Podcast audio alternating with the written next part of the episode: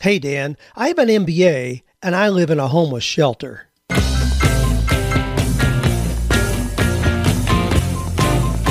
Do you love your work? Do you think it's possible? Well, you're about to find out. It's time for 48 Days to the Work You Love with Dan Miller on the 48 Days Online Radio Show. Whether you need a professional tune up or a work overhaul, this is the program for you. Now, here's your host, Dan Miller. Well, welcome into the 48 Days Radio Show, where each week we take 48 minutes to dive into real life questions about finding your passion deciding what kind of life you want to live, and then finding or creating work that allows you to show up every day, excited to be able to do something that is meaningful, fulfilling, and profitable. And you know, this is a place where normal, indecision, ambiguity come to die. Welcome to the 48 Days Radio Show. Here, our business partner today is FreshBooks. We'll tell you a little bit more about them here in a minute. Here's some of the questions, well, and some of the tips that we've got for today. Got uh, a new font that's designed specifically for dyslexia. Now, this is really cool. I'm going to be telling you about that. Well, then we got the question that I mentioned in the opening. I have a master's degree and live in a homeless shelter. Got somebody who's got some questions regarding that. Dan, how can we teach our 12 year old son entrepreneurship skills? Love those questions. Somebody says, for 20 years, I wanted to be an entrepreneur, and for 20 years, nothing. And then this one, if we got time to get to it, I've contacted several companies inquiring about salary, but cannot get anyone to take or return my calls. Well, we'll figure out why that's happening real easily. Here's our Cliff Feightner poem for today. Cliff, an active member of 48 Days Eagles community, he wrote, For knowledge need no further look between covers of a good book, maybe for a small fee, or the library, it's free for information that flows like a brook. Well, we're going to be talking a little bit more about education today, and thus the quotation that I've got for today. This comes from Jean Piaget, who said the goal of education is not to increase the amount of knowledge, but to create the possibilities for a child to invent and discover to create men who are capable of doing new things. Well, that's what we want from education, real education that can take place in a lot of places in addition to sitting in a classroom. So we'll talk about that a little bit today. Well, our business partner today is FreshBooks. We're right here at the end of the year. I hope you've got your books all in order. I do. I've got my books in order. I know exactly where I stand with the IRS in terms of taxes. I mean, it's a good feeling to go into the end of the year knowing that all those things are in place.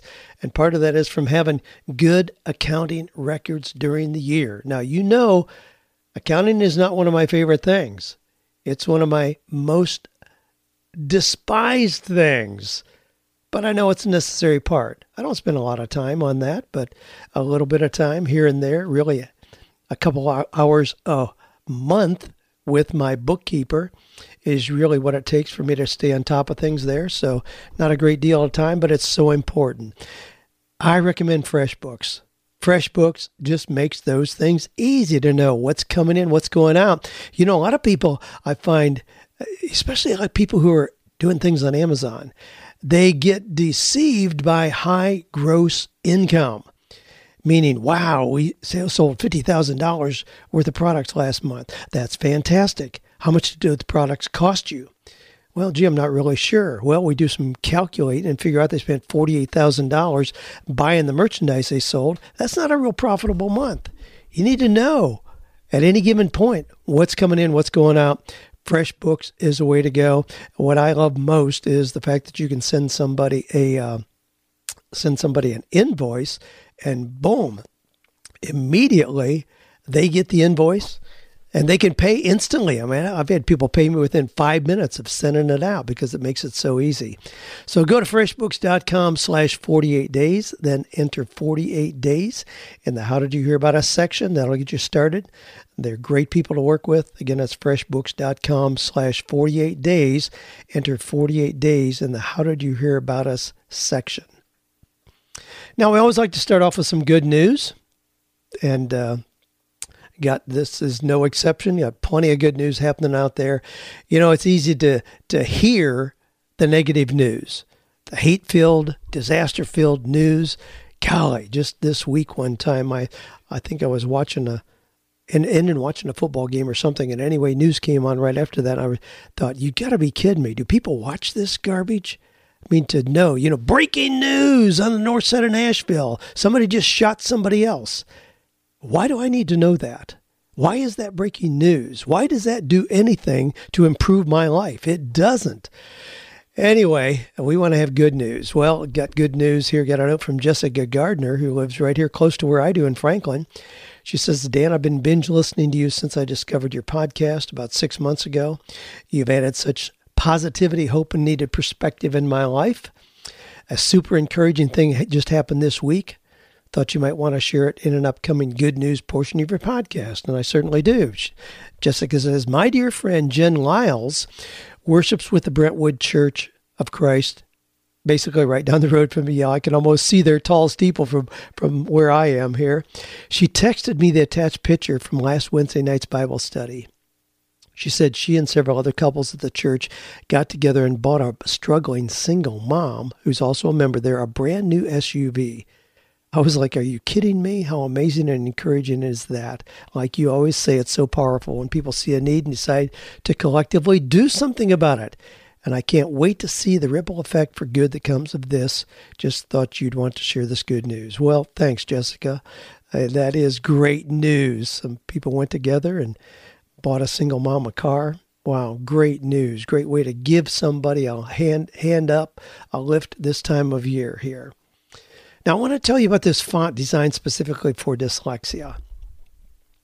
You know, I, I don't know why somebody didn't think about this before, but dyslexic people have a hard time seeing letters properly. There's a lot of forward, backward, upside down kind of things that go on. So somebody has designed, this is a Dutch graphic designer, Christian Boer, designed a font specifically. It's called Dyslexie. It's that's D Y S L E X I E, as his graduation project from the Utrecht School of Arts. So it's a font that employs a different different slants, curves, styles that have been shown to help dyslexics to read. Now I'm not going to go through all the things, but there's a the center of gravity is focused on the bottom that keeps them from flipping the letters upside down. Studies on the font's efficacy have shown that dyslexics can read up to 84% faster, make 70 cent fewer, 77% fewer reading errors, and of course, they would recommend using the font for other dyslexics. Now, it's available. You can get a free version of this just to use on your own, or you can get one to do, use as part of your writing style and whatever for like five bucks. I'll put the link in the show notes, but if you can spell that word, you can find it. It's D Y S L E X I E font, F O N T dot com. So if you go there, you can see that. Again, I'll put a link in the show notes to that. You know, that's one of those things, you know, I heard Richard Branson uh, being interviewed by Chase Jarvis this week. And Richard Branson is a severe dyslexic, uh, didn't do well in school, dropped out of school.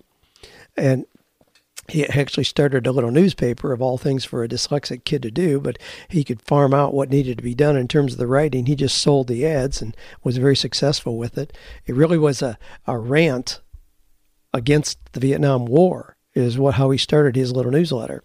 But in doing that, I mean, it, it was taking so much of his time, he would run to a payphone at the school and call major companies to get advertising dollars, and he was pretty successful, pretty conniving, but he was very successful at doing that.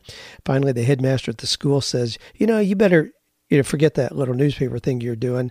You know, you need to choose between that and school." Well, that was a pretty easy choice for Richard being put in that way. So he quit school and continued his newsletter, and of course, grew that into hundreds of businesses that he has today. But he says you know, in talking about his own dyslexia, he says, you know, just this the word itself is so negative sounding and it's very hard to spell, very hard to say. And for anybody who's struggling, it's the last thing they need is a descriptive term that's even more difficult and more negative. He says we ought to call it alternative thinking. Well, I agree with that. And again, having a son who struggled with that, yeah, alternative thinking is a better way to capture it than dyslexia. You got something bad, kid. Well, check out the font. I think that's pretty cool when somebody develops something like that. Well, a couple more here. Here's a young guy who traveled a thousand miles to meet an 81 year old lady he met on Words with Friends.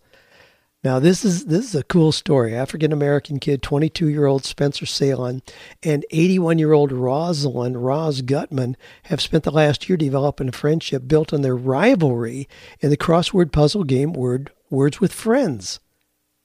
Then last week they came together in person for the first time. Now, you know, Words with Friends. I mean, Joanne, my wife, does that with our grandkids. It's a cool way you can play with the word game with people ongoing.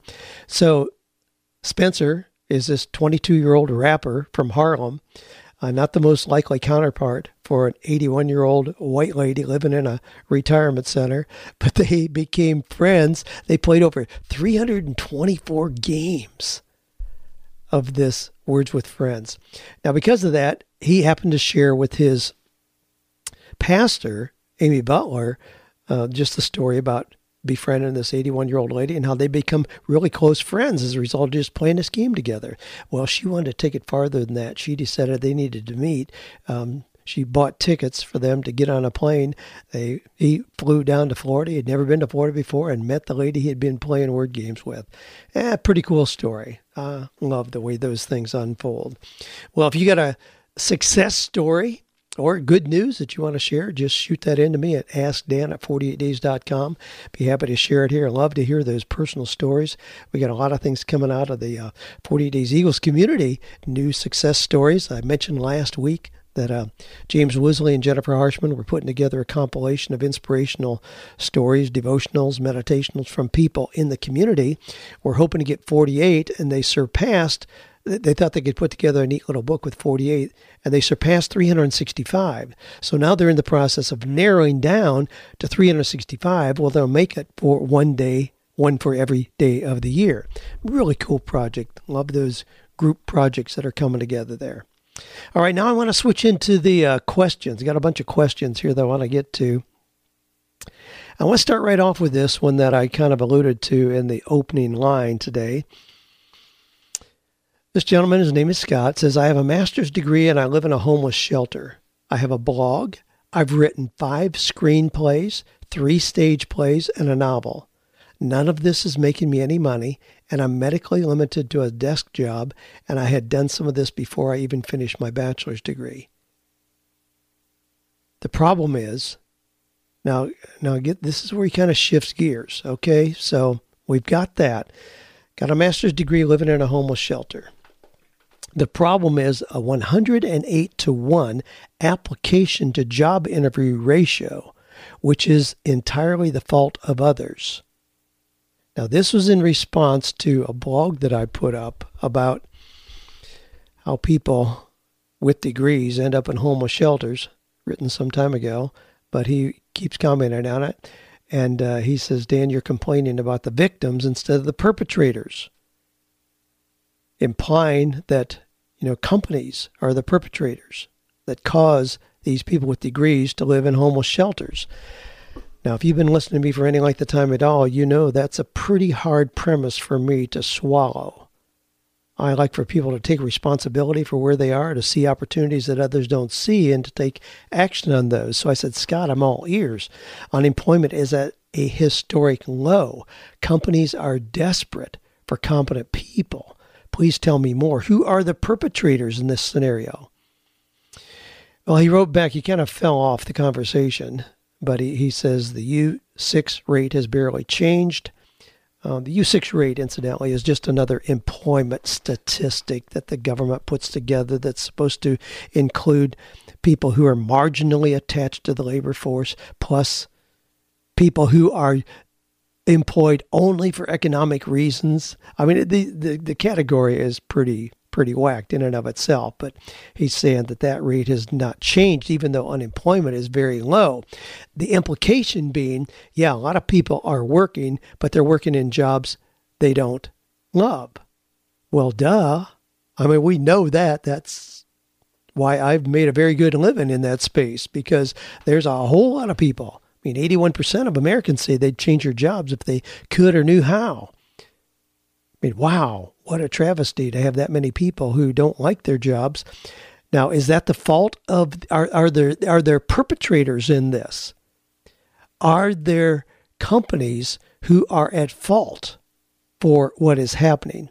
Now, what Scott is saying is yes, the companies are at fault.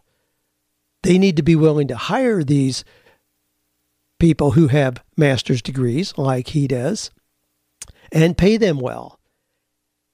Now, this is me speaking, but the implication is even if they don't have skills that are valuable to that company, well, that's where it breaks down. Why would a company do that? Companies are not social agencies that are responsible for taking care of people, they're businesses that are providing service or product at a profit and want to continue doing so. And to do that, they have to have people on board who are adding to their mission of being able to provide service and products at a profit.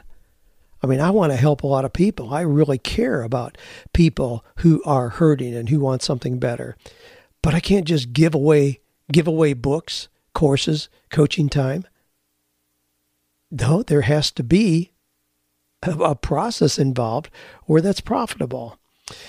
Well, let, let me just let me just go a little further on this academic journey that we've got here.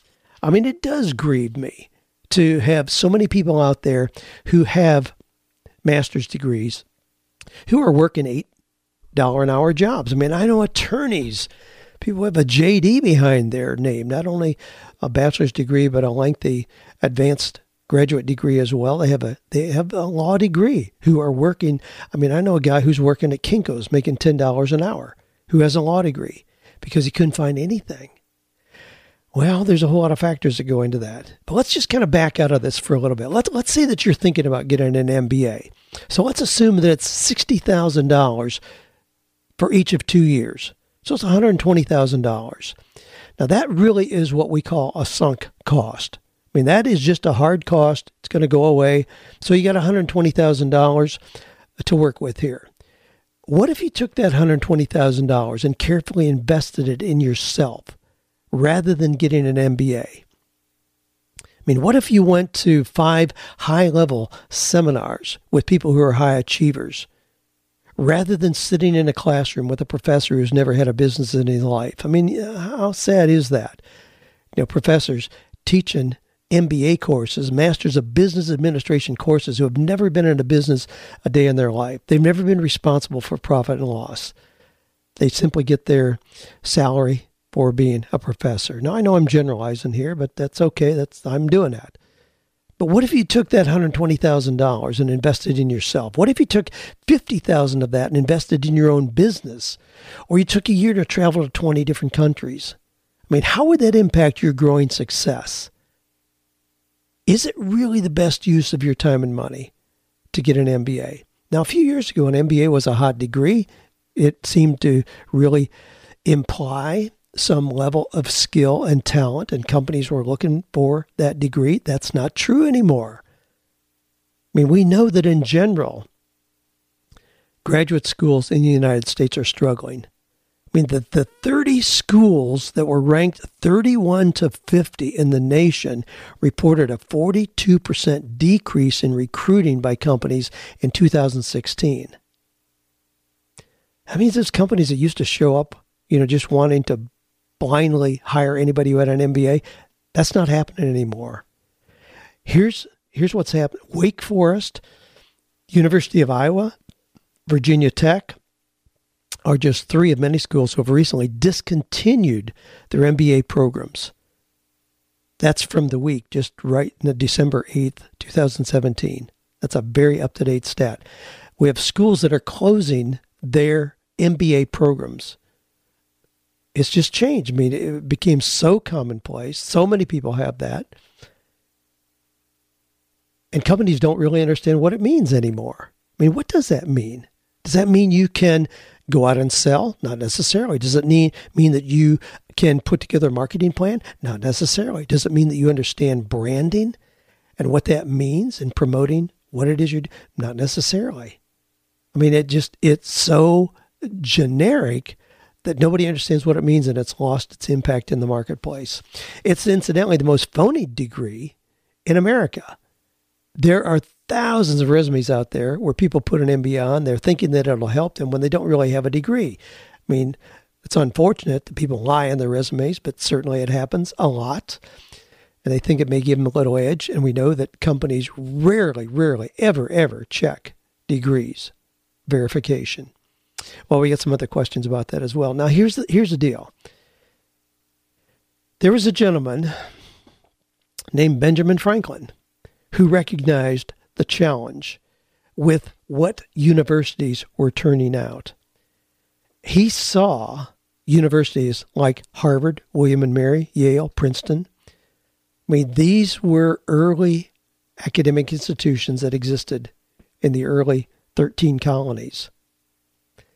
But he saw that they were not addressing practical instruction, such as writing, arithmetic, accounting, oratory, business skills. And he said, We got to have schools. Now, here's what he said He said, The new academy should not just train scholars merely to glorify God or to seek learning for its own sake. Instead, what should be cultivated was an inclination joined with an ability to serve mankind, one's country, friends, and family. That, Ben Franklin declared, should indeed be the great aim and end of all learning. Now, this sounds like a current malady. We're in 2017. And we're seeing that kids are coming out of school with nothing but a theoretical kind of head full of knowledge and no real practical, marketable skills that are attractive to companies. Wow, we ought to do something about this. You know when this was written? When Ben Franklin wrote this? 1749. 1749 is when he wrote that. That's a very long time ago. He saw a malady that we're still dealing with and still not having great addressing. And now we're seeing a surge of uh, the more uh, vocational kind of training coming out. You know, certainly no question about that. Incidentally, what he proposed was the beginning of then what ultimately became University of Pennsylvania. I mean, in it was that was started in direct opposition to those fancy schmancy uh, Yale, Harvard, William and Mary schools, where he thought people just went and hung out, uh, took a professional vacation for a few years, and didn't come out with practical skills. Well, it's still a challenge, isn't it? Still a challenge. Well, here's an audio question. This comes from Abby. Listen to this. Hi, Dan. I have two sons. One is 32 and one is 27. Both of them have expressed some dis- dissatisfaction with their jobs at one point or another. What books do you recommend that I can give to them to help them explore their talents and gifts that God has given them and to find the right career that would be a match for them? Thank you so much. Well, Abby, thanks for your question. I've got a two part response to that. One is, are there books that can help in this process? Absolutely. You know, certainly I would hope that 48 Days to the Work You Love would be a guide for your sons in that. And if you don't have it, I'd be happy to send you a brand new copy of that. There are other books as well that I recommend. What Color is Your Parachute by Richard Bolles. The 2018 version is already out. Practical Manual for Job Hunters and Career. I mean, I've always recommended that book, What Colors Your Parachute. Another one by Paul Tieger, Do What You Are, Discover the Perfect Career for You Through the Secrets of Personality Type. I mean, that's one that I recommend. Martin Yate's book. He's done a lot of books. They usually start with Knock 'em Dead, and he's got the Knock 'em Dead 2017, The Ultimate Job Search Guide. And then there's one by, it's a little lesser known book, Cassandra Gaisford, and it's how to find your purpose and passion, four easy steps to discover a job you want and live the life you love. So, those are certainly books that I would recommend. The second part of my response is your sons are young. When, when we're still in our 20s, it's a great time to explore, to experiment. A lot of times, the first three or four jobs that we have, the greatest value of those is not in putting us on a career path, but in simply helping us identify what it is we don't want to do. So it's a process of clarification. And I tell people there's really not what many things you could do that I would consider a mistake career wise in your 20s and 30s. do a variety of things, get some experiences, travel. You know, if you want to get another degree, that's fine.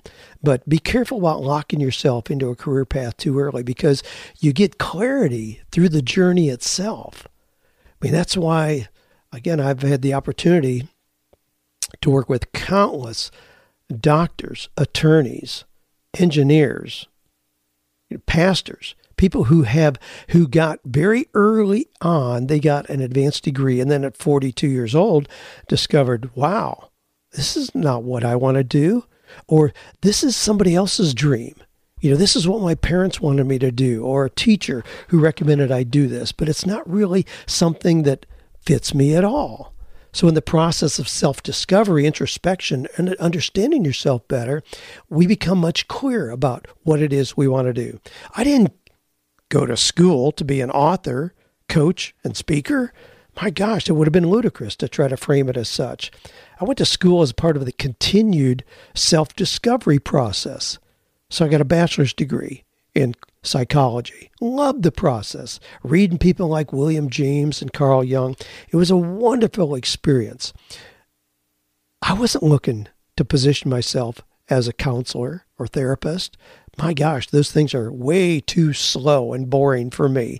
But the process of studying that was marvelous in helping me get clarification of my own journey. So I was out of school for four years.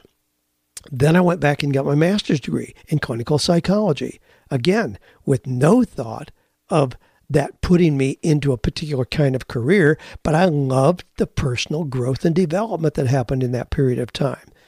Got finished with that. I did work as a therapist for three months, bored out of my mind, quit. Joanne was mortified, and I got a, a job with a friend of mine selling used cars.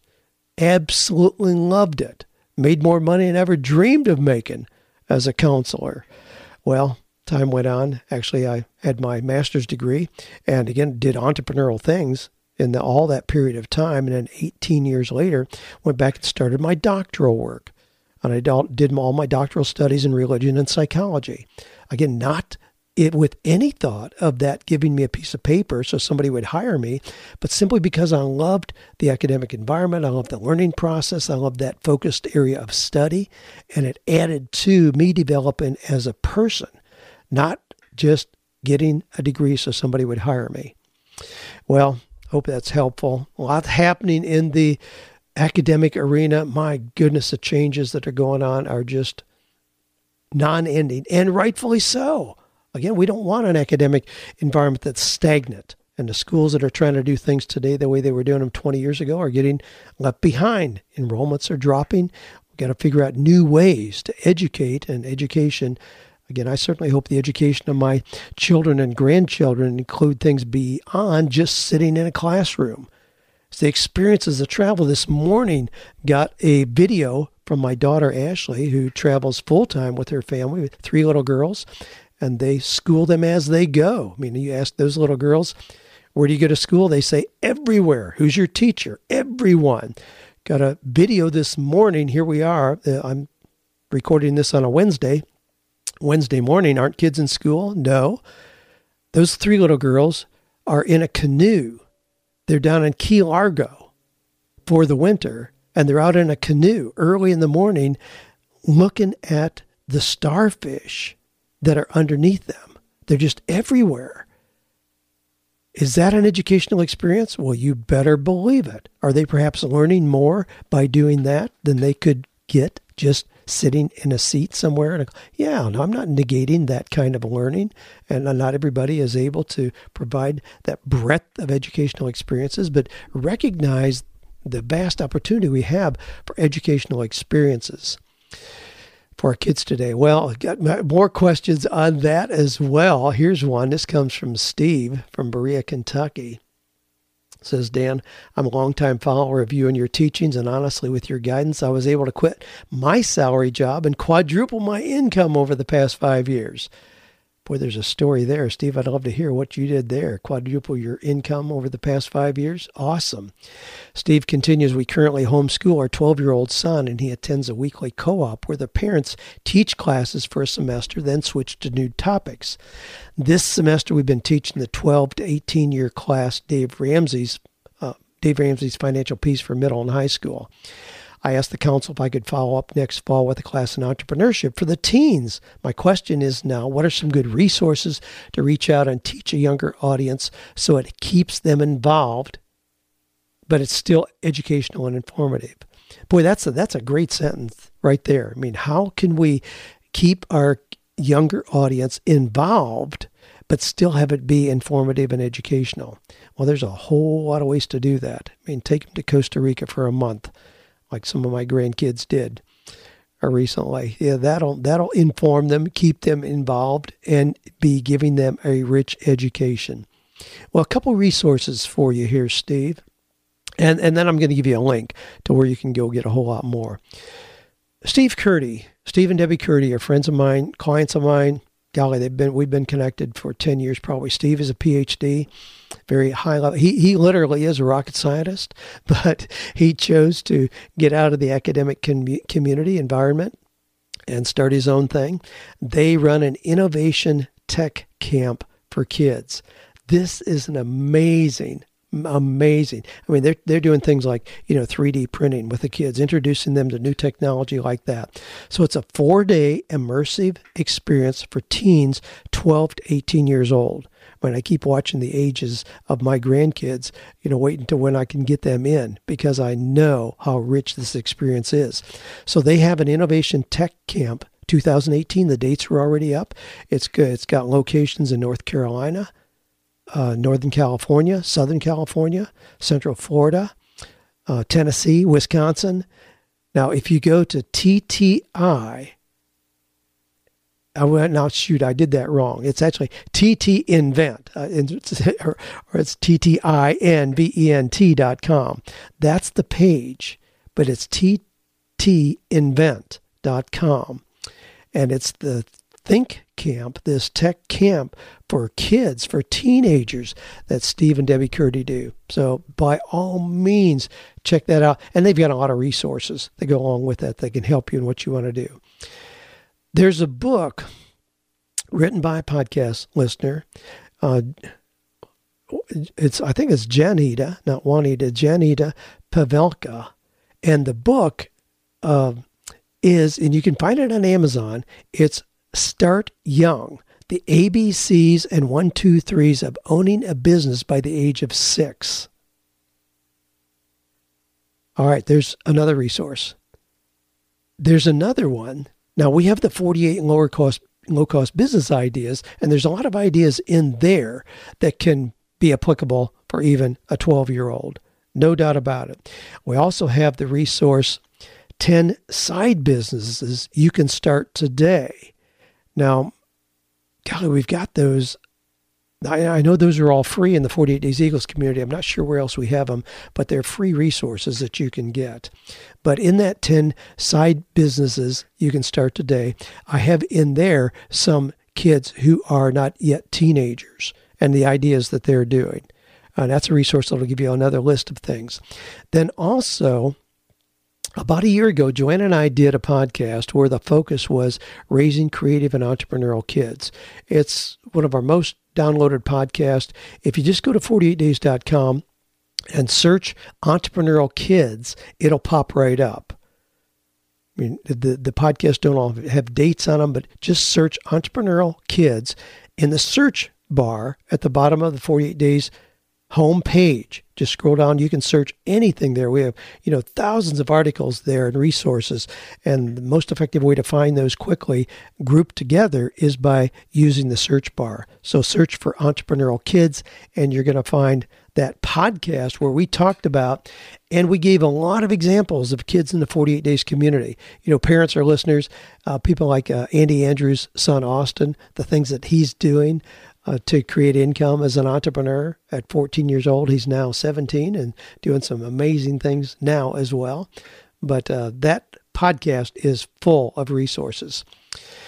One of the things that we see happening now, there's an article in the, in the Washington Post, but there are there's a growing number of young Americans. These include you know teenagers, millennials, who are leaving desk jobs to farm.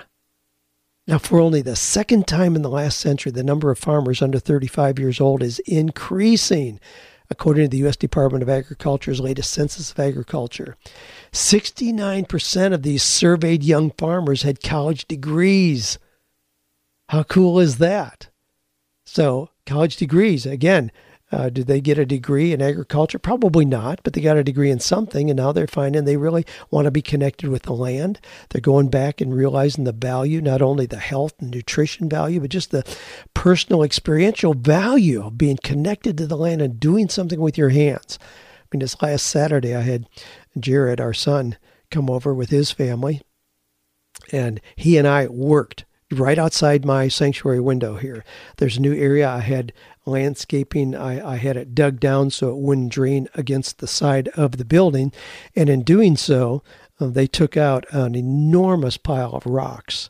Well, now I'm bringing those rocks back down into the same area, but simply to design a landscaped area where there are rocks that you can sit on.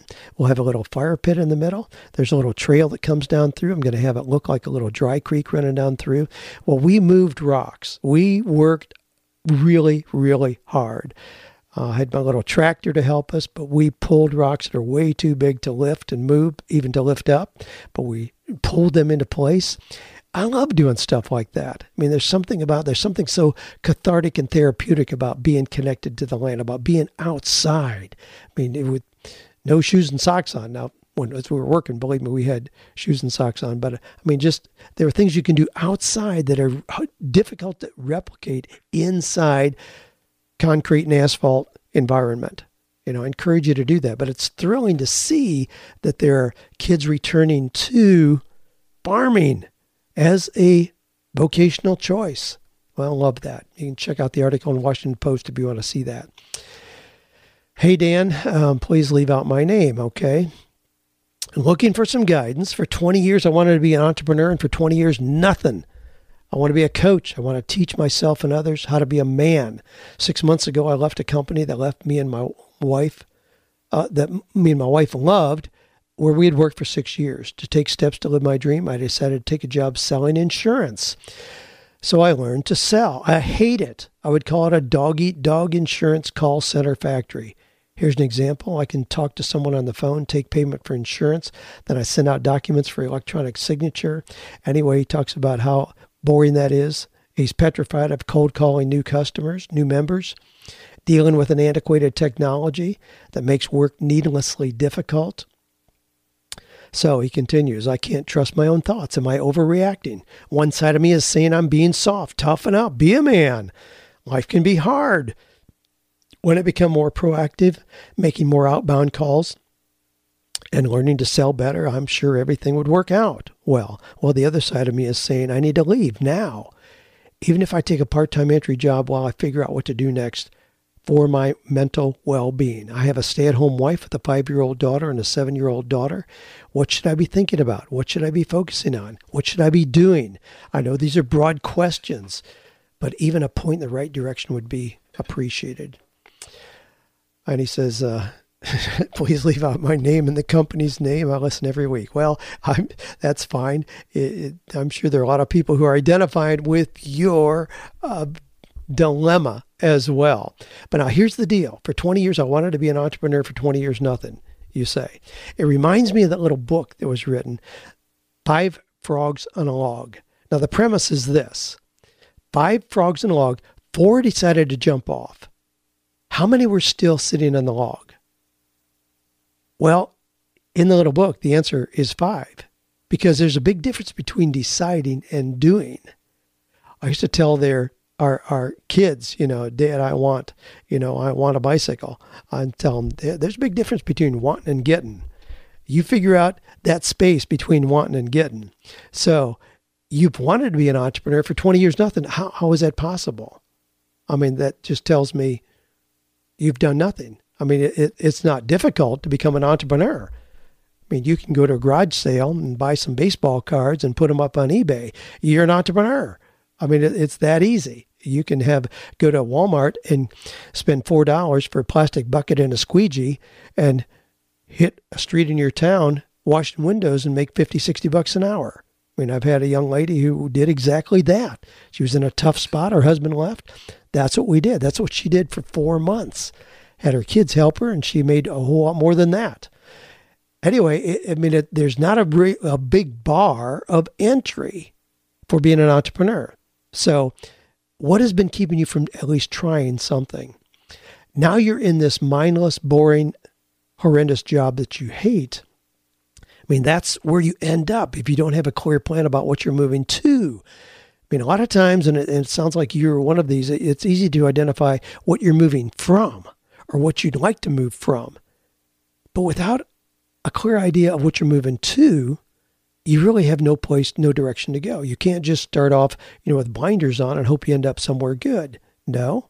Without a clear goal, you're going to end up right back in a miserable situation like you are now. So the first thing to do is to sit down and figure out what is it that you want to do? What do you want your life to look like a year from now? What would be the ideal? I mean, struggle with that. But this is not something that needs to take six months. It should take you three hours.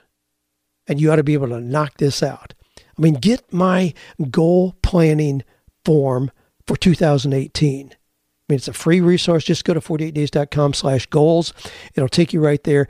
Get that and fill that out. If you really fill that out, you're going to solve this dilemma that you're in because you're, it's going to help you identify what you want your life to look like a year from now. And in doing that, there ought to be multiple things you can walk right out and do. Now, what should you do? I mean, that's too broad a question for me to say you should do this. I don't know your personality. I don't know your skills. I don't know your dreams. I don't know anything about you. So it'd be ludicrous for me to say, this is the kind of idea you ought to pursue.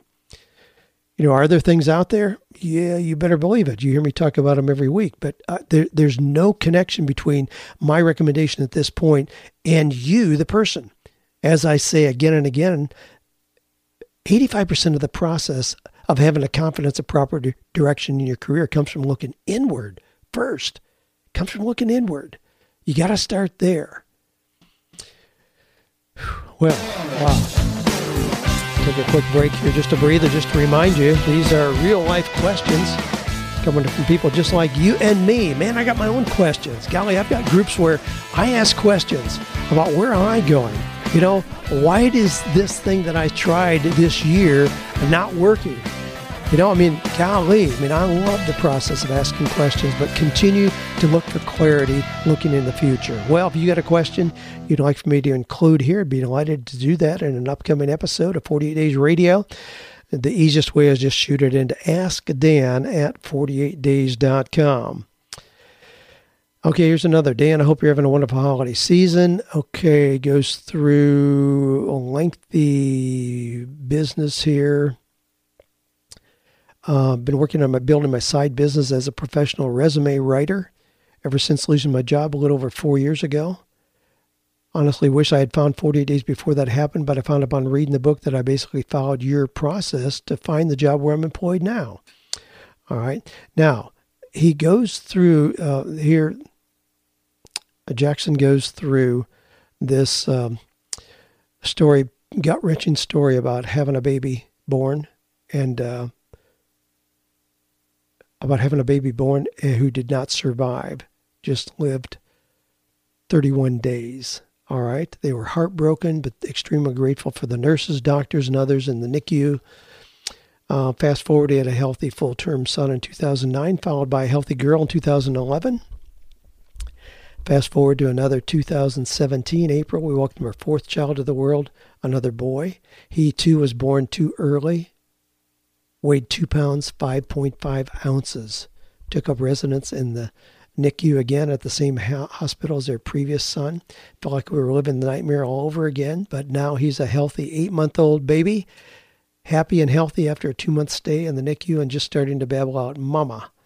All right. So what they want to do, what this mom and dad want to do, is uh, design an Amazon merch shirt that they can put on the 48 Days merch site, which we'd be happy to do and um, possibly just having a proud parent of a NICU graduate.